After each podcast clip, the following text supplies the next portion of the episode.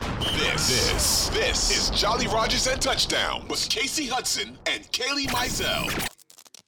But now it's time to put paper to pen and say, what do we think are the game predictions for this matchup? And uh, I can see that your brain is working a little bit there. So I'm going to give you a second. I will take the lead this time. So, Kasey, here's what I think is going to happen. I think Tom Brady is going to take my call. I think he's going to go out there and I think that he is going to give the people in Munich a show. I think he's going to remember who he is.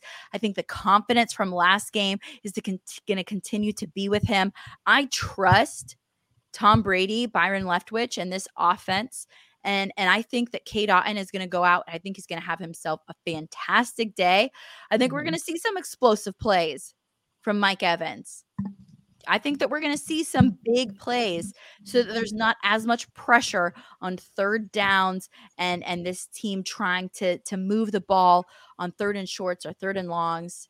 I think the defense is going to come up big. I think that we're going to see a defense that that is going to be able to hone and execute just like you called them out, Kasey. I even think that we're going to get at least at least one interception from this Bucks defense. Maybe Dean, maybe maybe Jamel can uh, can do that for us. We can see a little bit from him, like we saw earlier in this season. And I think that while it is going to be a little bit more of a high scoring game, that the Bucks are going to take it 28 to 20. Love that. That's a fantastic prediction. Um, I'm leaning more towards, for some reason, I, I can see Leonard Fournette getting in the end zone. I can see one of the tight ends getting in the end zone, and definitely Mike Evans. Um, I think this team does make it a priority to help him reach goals such as the 1,000 yard seasons.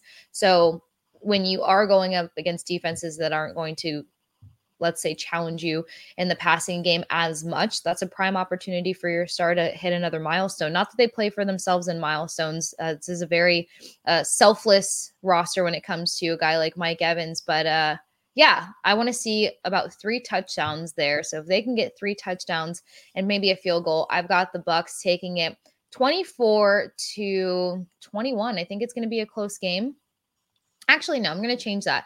24 to 17. I'm going to give the Bucks defense a lot more credit than than that. So 24-17 in Munich, Germany, 9:30 a.m. stateside, 3:30 p.m. in Munich, and I can't wait. I'm so excited to see this. Uh, it's going to be a fantastic game. And Kasey, you're you're going to London after this, right? Yeah, Paris and then London. We have to take oh. a train to oh. get all the way to London. So we're going to make a pit stop, let our legs breathe, and then go. Okay, well, that makes total sense.